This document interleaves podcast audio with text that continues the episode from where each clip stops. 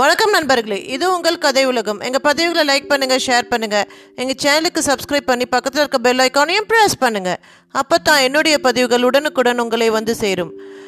விக்ரமா விக்ரமா பகுதி நாற்பத்தி ஒன்று. அன்று. அப்படியானால் இப்பொழுதே நான் உன்னுடன் வருகிறேன் அவளை காட்டுகிறாயா? அதற்கென்ன? வா இந்த விமானத்தில் செல்வோம் என்று கிருஷ்ணவர்தன் அந்த விமானத்தில் தாவி ஏறினான். அதன் பின் அந்த விமானமும் புறப்பட்டது. அரை நாழிகை நேரத்தில் அது ஹரி நகரில் உள்ள கிருஷ்ணவர்தன் இல்லத்தை அடைந்து இல்லத்து மாடியிலேயே இறங்கியது. அதை பார்த்து ஓடி வந்தாள் வைதேகி. அவளை பார்த்த யுவனும் ஆஹா என்ன ஒரு பேழழகு என்று சொக்கி போய்விட்டான். அண்ணா என்ன இது? இது உயிருள்ள பறவை போல பறக்கிறது எப்படி அண்ணா? என்று கேட்டு ஆசை ஆசையாக அந்த விமானத்தை பார்த்தாள் வைதேகி. இது விமானம். இந்த கந்தர்வன் போன்ற யுவனின் அரிய கண்டுபிடிப்பு. இவன் மூளை அசாதாரணமானது. என்று கிருஷ்ணவர்தனும் அந்த யுவனை பாராட்டினான். உங்கள் பெயர்? வைதேகி. குரலில் ஒருவித நாணம் என்ன கேட்டாள். என் பெயர் பரணிதரன். அழகிய பெயர். உன் பெயர் வைதேகி. ஓ அந்த ஜனகரின் புத்திரி பெயர். அற்புதம். வைதேகி நீ சற்று நம் இல்லத்துக்குள் செல். நான் இந்த பர்ணிதரனிடம் சில விஷயங்கள் பேசிவிட்டு வருகிறேன் என்று இடைவெட்டிய கிருஷ்ணவர்தன் அந்த யுவனை பார்த்தான். அவன் கண்ணில் காதல் வழிந்து கொண்டிருந்தது. யுவனே ம் என் தங்கையை உனக்கு பிடித்திருக்கிறதா? இவளை பிடிக்காவிட்டால் நான் ஒரு குருடன். அப்படியானால் வரும் வெள்ளிக்கிழமை உனக்கும் என் தங்கைக்கும் திருமணம். என் தாயும் தந்தையும் தற்சமயம் எங்கோ சென்றுள்ளனர். அவர்கள் வந்துவிடட்டும். எல்லா ஏற்பாடையும் தடபுடலாக செய்து விடுகிறேன் மகிழ்ச்சி. உன் தாய் தந்தை வருவதற்குள் வா. நாம் இந்த விமானத்தில் ஏறி வானவெளியில் உள்ள சப்த லோகங்களுக்கும் சென்று வருவோம். சப்த லோகங்களுக்கா ஆம். அவகாசம் இருந்தால் அதற்கும் அப்பால் உள்ள கைலாசம் வைகுண்டம் இந்திரலோகம் அவைகளுக்கும் சென்று வரலாம். என்றபடியே அந்த யுவன் விமானத்தில் தாவி ஏறினான். கிருஷ்ணவர்தனும் ஏறிக்கொள்ள விமானம் சீறிக்கொண்டு புறப்பட்டது. பெரியவர் நாராயணகுப்தர் நாராயணை வணங்கிவிட்டு கலக்கத்துடன் கோவிலை விட்டு வெளியே வந்து கொண்டிருந்தார்.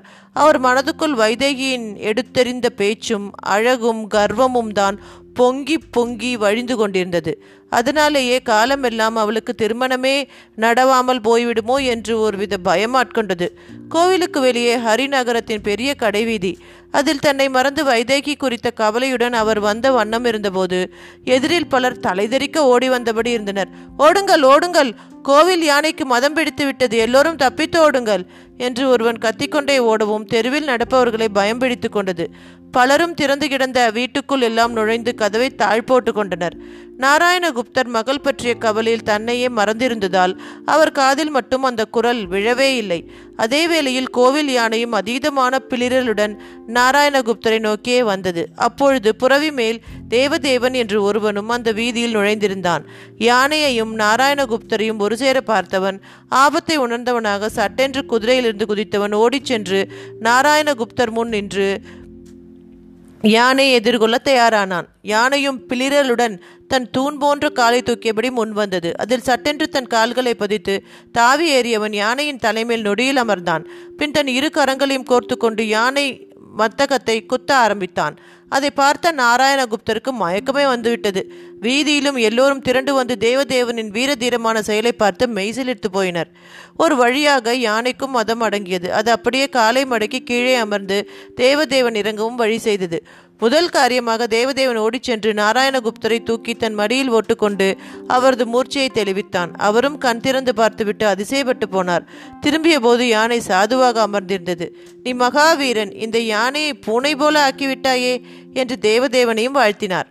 தேவதேவன் பதிலுக்கு நன்றியுடன் கைகளை கூப்பினான். அப்பொழுது கூடி இருப்பவர்களில் ஒருவன் வேகமாக முன்வந்து நாராயணகுப்தரே நீர் பரம நாராயண பக்தர் இவனும் மிகச்சிறந்த ஹரிபக்தனே ஆயினும் ஜாதகம் தோஷம் என்று இவனுக்கு திருமணமே நடைபெறவில்லை. இவனுக்கு நல்ல மனைவி அமைய வேண்டும் என்று வாழ்த்துங்கள் என்றார்.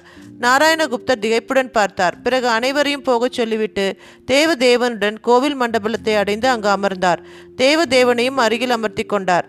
உன் ஜாதகத்தில் தோஷம் இருக்கிறது என்றானே ஒருவன் உண்மையா? என்று கேட்டார்.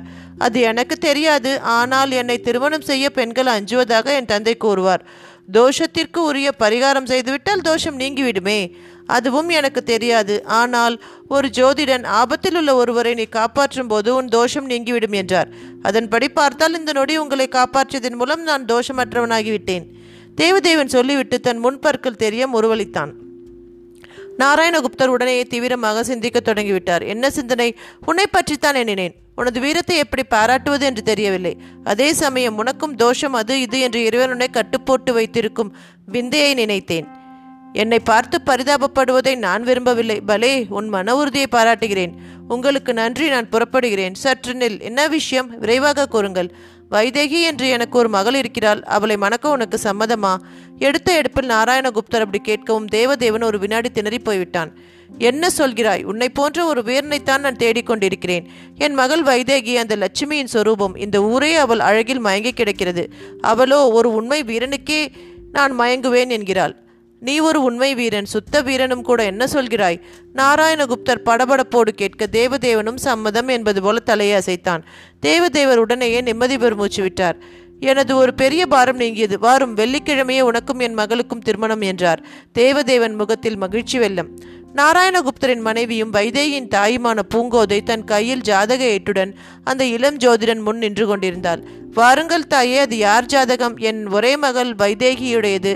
எனக்கு எப்பொழுதும் அவளை பற்றித்தான் கவலை. அந்த ஜாதகத்தை இப்படி கொடுங்கள். உங்கள் கவலைக்கு காரணத்தையும் அது எப்பொழுது தீரும் என்பதையும் நான் கூறுகிறேன். அந்த ஜோதிடன் கை நீட்ட பூங்கோதை வைதேகி ஜாதகத்தை அளித்தாள். அதை பார்த்த சோதிடன் முகத்தில் அடுக்கடுக்காய் ஏராளமாய் மாற்றங்கள். ஜோதிடரை என்ன ஆயிற்று? என் மகள் ஜாதகம் எப்படி இருக்கிறது? மிகுந்த செருக்குள்ள பெண் இவள் உண்மைதான். சுக்கரன் உச்சம் எனவே பேரழகி அதுவும் உண்மையே. ஆனாலும் குருவானவர் அஷ்டமஸ்தானத்தில் இருக்கிறார். மறைவிடம். எனவே நல்ல எண்ணம் மற்றும் செயல் சீராக தொடர்ந்து இருக்காது. ஆஹா அற்புதமாக சொன்னீர்கள். லக்னத்திற்கு இரண்டில் செவ்வாய் அதாவது வாக்குஸ்தானத்தில். எனவே இந்த பெண் பிழையாகவே எப்பொழுதும் பேசுவாள். நேரில் பார்த்தது போலவே சொல்கிறீர்களே. நான் எங்கே சொன்னேன்? கட்டங்கள் கூறுகின்றன. என்னதான் செய்வது வயதாகி கொண்டே செல்கிறது. அவளுக்கு நல்ல விதமாய் திருமணத்தை செய்துவிட சித்தமாக உள்ளேன். அவளோ மணந்தால் ஒரு சுத்த வீரன் இல்லையேல் மகாஞானி. அதுவும் இல்லையேல் விஞ்ஞானி. ஒருவனைத்தான் மணப்பேன் என்கிறாள். அவர்களுக்கு நான் எங்கு செல்வேன்? அதற்கு முன் இன்னொரு விஷயம். என்னவென்றுதான் கூறுங்களேன்? மனதை திடப்படுத்திக் கொள்ளுங்கள். எதற்கு? உங்கள் மகளுக்கு இப்பொழுது மிக மிக கெட்ட நேரம். இறைவா இது என்ன சோதனை? இது சோதனை அல்ல இயற்கையின் கடமை. கெட்ட நேரம் ஒரு கடமையா? ஆமாம். இந்த நொடி உங்கள் மகள் அஸ்ரன் ஒருவனால் கடத்தப்படும் வாய்ப்புள்ளது. இறைவா என்ன இது சோதனை? சோதனை இல்லை. இறைவனுக்கும் இதற்கும் யாதொரு சம்பந்தமும் இல்லை. எல்லாம் ஊழ்வினை. இதிலிருந்து தப்பிக்க வழியே இல்லையா? நிறைய இருக்கிறது. முதலில் உங்கள் மகள் உங்கள் வில்லத்தில் தான் பாதுகாப்பாக இருக்கிறாரா என்று ஒரு முறை பார்த்து விடுங்களேன். எதனால் அப்படி கூறுகிறீர்கள்? நான் இங்கே வரும் முன்பு கூட அவள் என் எதிரில் தான் அமர்ந்து வீட்டுப் பணிகளை செய்து கொண்டிருந்தாள். உடனே இப்பொழுது சென்று பாருங்கள் இருக்கிறாளா என்று இல்லாவிட்டால் பிறகு என்ன செய்வது என்று கூறுகிறேன் நல்லது என்ற பதிலுடன் குல் குளிர்தாளாமல் நடுங்குபவர்களைப் போல நடுங்கிக் கொண்டே வெளியேறினாள் பூங்கோதை. அவள் வீதியில் இறங்கின நொடியே அவள் காதுகளை விஷயம் அடைந்து விட்டது வைதேகி கங்கைக்கு கரைக்கு தண்ணீர் கொண்டு வர சென்றபோது அருகாமையில் மந்திரகிரி மலையில் ஒளிந்து வாழ்ந்து வரும் கிரீசன் என்கிற அசுரன் அவளை கவர்ந்து சென்று விட்டான். அவனுக்கு நூறு வயது ஆகிறது. இன்னும் நூறு வருடம் வாழ வேண்டுமென்றால் வைதேகி போன்ற பெண்களின் கழுத்தில் தாலி கட்டி அவர்களை மணந்து கொண்டு விட்டால் தீர்ந்தது. வாழ்க்கைக்கு வாழ்க்கை உல்லாசத்துக்கு உல்லாசம் என்று பல மாதிரி எல்லோரும் பேசினர். பூங்கோதை அப்படியே நொறுங்கிவிட்டால் இப்பொழுது என்ன செய்வது? அந்த அசுரனிடம் இருந்து வைதேகி எப்படி மீட்டு வருவது என்று தெரியாமல் கண்ணீர் விட்டு அழவும் தொடங்கிவிட்டாள். பின்னாலேயே வந்துவிட்டான் அந்த சோதிடன். நமச்சிவாய என்கிற குரலுடன் வந்தவன் பூங்கோதையை நெருங்கி கவலை வேண்டாம் அந்த அசுரன் இருக்கும் இடம் எனக்கு தெரியும் என்றான்.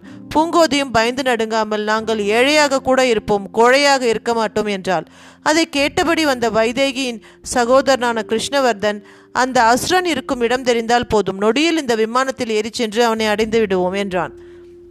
அப்பொழுது அவர்களது தந்தையான நாராயணகுப்தரும் தெருவில் யானையின் பிடியிலிருந்து தன்னை காப்பாற்றிய அந்த வீரனுடன் வந்து சேர்ந்தார். வீரனும் அசுரனை வீழ்த்தி வைதேகியை அடைவதே என் லட்சியம் என்றான். அவ்வளவுதான். விமானத்தில் சோதிடனும் விஞ்ஞானியும் வீரனும் ஏறினர். சோதிடன் வழிகாட்ட விமானமானது நேராக அஸ்ரன் இருக்கும் மந்திரகிரி மலையை நோக்கித்தான் சென்றது. மகா பெரிய மலை. அடர்வான காடுகள். விமானத்தில் மூவரும் வருவதை பார்த்து மலையிலிருந்து யார் நீங்கள்? எப்படி வந்தீர்கள்? என்று ஒரு குரல் மிக மிக ரௌத்ரமாகவே வெளிப்பட்டது. அதற்காக வீரன் அஞ்சிவிடவில்லை. விமானத்தில் இருந்து அந்த மந்திரகிரி மனையினுள் வைதேகி யை ஒழித்து வைத்திருக்கும் அசுரன் முன் சென்று நின்றான் தேவதேவன் என்கிற அந்த வீரன். அசுரனின் அலட்டலான எதிர்ப்பை பொருட்படுத்தாமல் அவன் முன் சாதுரியமாக வாட்சண்டை போட்டான். ஆனால் அவனோடு வந்த விஞ்ஞானியான பர்ணிதரன் மற்றும் சோதிடன் இருவரும் வெளியில்தான் நின்றனர். இறுதியில் ஒரு வழியாக அசுரனை தன் வாளால் குத்தி கொன்றுவிட்டு அவன் அடைத்து வைத்திருந்த வைதேகியுடன் வெளியே வந்தான் வீரன் தேவதேவன். பின் மூவரும் அதே விமானத்தில் ஹரிநகருக்கு வந்து சகோதரன் கிருஷ்ணவர்தன் தந்தை நாராயணகுப்தர் தாய் பூங்கோதை ஆகிய மூவர் முன் வந்து நின்றனர். இந்த மூவரும் அந்த மூவரில் யாருக்கு நன்றியை கூறுவது? அவர்களை குழப்பம் தாளாட்டத் தொடங்கிவிட்டது. இருந்தும் தனித்தனியே அவர் சார்புடைய நபருக்கு நன்றி கூறிக்கொண்டிருந்தனர் கிருஷ்ணவர்தன் விஞ்ஞானியான பர்ணிதரனுக்கும் நாராயணகுப்தர் மா வீரனான தேவதேவனுக்கும் பூங்கோதியோ சோதிரனுக்கும் நன்றி கூறினாள். ஆனால் அப்படி தனியே நின்று கூறி தப்பிக்க முடியவில்லை வைதேகியார் அதே சமயம் மூன்று பேருமே அவளை மணக்கவும் தயாராக உள்ளவர்கள். நாராயணகுப்தர் தேவதேவனைத்தான் அவள் மணக்க வேண்டும் என்கிறார். பூங்கோதியோ சோதிரன் தான் ஏற்றவன் என்கிறார். கிருஷ்ணவர்தனோ பர்ணிதரன் தான் வைதேகிக்கு மிக பொருத்தமானவன் என்று எகிரி குதிக்கிறான். இவர்களில் வைதேகி யாருக்கு மாலை சூட வேண்டும்? யாருக்கு சூடினால் பொருத்தமாகவும் இருக்கும்? வேதாளம் தான் கூற விரும்பிய புதிர்கதையை முழுவதுமாக கூறிவிட்டு விடையை மட்டும் கூறாமல் விக்ரமனை பார்த்தது. விக்ரமனுக்கு சிரிப்பு வந்துவிட்டது. ஏன் சிரிக்கிறாய்? சிரிக்காமல் என்ன செய்வது? நீ இப்போ ஒரு பெண். அவள் எதிரில் மூன்று பேர் என்கிற ரத ரகதத்தில் இன்னும் எத்தனை கதைகளை கூறப்போகிறாய் ஏன்? விடை கூற முடியவில்லையா? அதுதான் பேச்சை மாற்றுகிறாயா? அற்ப வேதாளமே விடையில்லாத கதை என்ற ஒன்று உன்னிடம் கிடையாது. அப்படி ஒன்று இருந்தால் அதை நீ கூறவும் மாட்டாய் என்பது எனக்கு தெரியும். ஏனென்றால் என் தலை சுக்கு நூறாகிவிட்டால் உனக்கு சாப விமோச்சனம் எப்படி கிடைக்கும்? விக்ரமாதித்தன் மடக்கினான். அப்படியானால் உன்னால் நான் கூறப்போகும் கதைகள் அவ்வளவுக்கும் விடை கூற முடியும் என்று கூறு. கூறினால் தானே என் மௌனம் கலையும்? நீயும் பறந்து செல்லலாம். ஆனால் அதற்கும் ஒரு அளவு இருக்கிறது விக்ரமாதித்தா. தெரியும் அந்த அளவு எப்பொழுது வரும் என்றுதான் காத்து கொண்டிருக்கிறேன். காத்து கொண்டிருக்கும் நீ பொறுமையை இழந்தால் எப்படி? விடையை கூறு. வைதேகி யாரை மணப்பது சரியாகும்? இதென்ன கேள்வி? காதலும் மனமும் என்றும் வீரத்துக்குத்தான் கட்டுப்பட்டது. மற்றவர்களின் திறனும் உதவிகளும் சகோதர கடமை தாய் தந்தையர் கடமை போன்றவை. ஆனால் தேவதேவனின் வீரம் அப்படிப்பட்டதல்ல. எனவே வீரத்துக்கே உரியது திருமணம் செய்து கொள்ளும் தகுதி. விக்ரமாதித்தனின் சரியான பதிலை தொடர்ந்து பறக்க ஆரம்பித்த வேதாளத்தை திரும்பவும் பற்றி இழுத்து வந்து அது கூறத் தொடங்கிய அடுத்த கதையை கேட்க ஆரம்பித்தான் விக்ரமாதித்தன். வேகா வேதாளம் மிக சிரத்தையோடு கதையை தொடங்கும் முன் இந்த முறை ஒரு பெண் அவளுக்கு போட்டி போடும் மூன்று பேர் என்றெல்லாம் நான் கூறப்போவதில்லை இது வேறு விதமான கதை. இந்த கதைக்கான விடையை கூறுவதும் அவ்வளவு சுலபம் இல்லை என்றுதான் கூறுவேன் என்றது.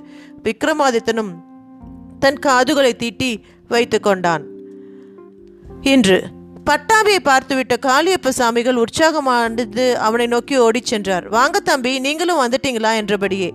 பட்டாபிக்கும் அவரை பார்க்கவும் துளி தெம்பு வந்தது. சாமி நீங்களா? அண்ணனை கண்டுபிடிச்சிட்டீங்களா? என்று தான் எடுத்த எடுப்பில் கேட்டான். இல்ல தம்பி ஒரு சித்தனான எனக்கே உங்க அண்ணன் தண்ணி காட்டிட்டாரு. என்ன சொல்றீங்க சாமி? உங்க அண்ணனான அதாவது என் சக்கரவர்த்தியை நான் பார்த்துட்டேன். அப்போ மயக்கமா இருந்தாரு. மூர்ச்சை தெளிவிக்கிறதுக்காக தண்ணி கொண்டு வர போனேன். திரும்பி பார்த்துவா அவளை காணலை. காணலையா? மயக்கம் தெளிஞ்சு எங்காவது எழுந்து போயிட்டானா? சாத்தியமே இல்லை. யாராவது தான் கடத்தி இருக்கணும். என்ன சாமி குண்டை தூக்கி போடுறீங்க? எனக்கு அப்படித்தான் தோணுது. ஆமாம் நீங்கள் திரும்பி போய் ஏடு பார்க்க போனீங்களே. அதாவது ஆறாவது காண்டம். அதில் என்ன செய்தி வந்தது? இந்த மலையில் இருக்கிற பதினெட்டு பேர் விக்ரமனை திருவாக்குவாங்க. நான் துணை சேர்ந்துக்கணும்னு குறிப்பு வந்தது. பதினெட்டு பேரா சபாஷ் அவங்கள உங்களுக்கு தெரியுமா? உலகத்துக்கே தெரிஞ்சவங்களாச்சே அவங்க. சாமி இப்போ அவங்கள உங்களுக்கு தெரியுமா? அதுதான் இப்போ எனக்கு முக்கியம். எனக்கு தெரியாதுப்பா. அவங்கள தெரிஞ்சுக்கிறது ஒன்றும் லேசுபட்ட விஷயம் இல்லை. சித்தர்கள் சமாச்சாரங்களே பெரிய புதிர்ப்பா. ஒரு கோணத்தில் பார்த்தா பைத்தியமாக தெரிவாங்க. ஒரு கோணத்தில் முட்டாள்களாக தெரிவாங்க. மனிதர்களுக்கான ஒரு ஆச்சார அனுஷ்டானங்களும் இல்லாதவங்க. ஸ்தோத்திரம் அபிஷேகம் விரதம்னு எதுவும் இல்லாதவங்க. ஆனால் தம் மனசை அடக்கி அதுக்குள்ளார தெய்வத்தை சிறப்பிடிச்சிடுவாங்க. மூச்சு காத்து தான் அவங்க வர முதல் தெய்வம். நிர்வாணம் அவங்களுக்கு பிடிச்ச கோலம். பஞ்சபூதங்களை தவிர எதையும் பெருசாக நினைக்காதவங்க அவங்க. காளியப்ப சாமி தானும் ஒரு சித்தர் என்பதாலேயோ என்னவோ சித்தர்களுக்கான இலக்கணத்தை சுருக்கமாக அதே சமயம் சுவையாகவும் சொன்னார். அதன் பிறகு பட்டாபி அவருடன் வாயாட விரும்பவில்லை. தேவராஜன் சொன்னது போல அவர்களை தியானிப்பதுதான் சரியான வழி என்று முடிவுக்கு வந்தான். சரிசாமி கொஞ்சம் ஒதுங்குங்க. எந்த பதினெட்டு பேரை பார்க்குறது கஷ்டம் பேசுறது கஷ்டம்லாம் சொன்னீங்களோ அவங்களே இப்போ தேடி வருவாங்க பாங்க. என்றான் சற்று அகந்தையாக. அப்படியா எப்படிப்பா? என்றார் காளியப்பசாமி. பாருங்களேன். ஒரு மாதிரி கண்களை சுழட்டி கூறியவன் ஒரு ஓரமாய் போய் உட்கார்ந்தான். மனதுக்குள் அந்த பதினெட்டு ரிஷிகளை வரிசையாக நினைத்து அவர்களை பிரார்த்திக்கத் தொடங்கினான். கண்களை மூடிக்கொண்டு மனதால் அவர்களிடம் சரண் புகுந்து விட்டான். காளியப்ப சாமியும் மௌனமாக நடப்பதை கவனிக்கத் தொடங்கினார். நேரம் உருண்டோடியது. அவர்களில் ஒருவர் கூட வந்த மாதிரியே தெரியவில்லை. இத்துடன் இந்த பதிவு நிறைவு பெறுகிறது. இந்த சுவாரஸ்யமான கதையின் அடுத்த பதிவோடு விரைவில் உங்களை சந்திக்கிறேன். நன்றி வணக்கம்.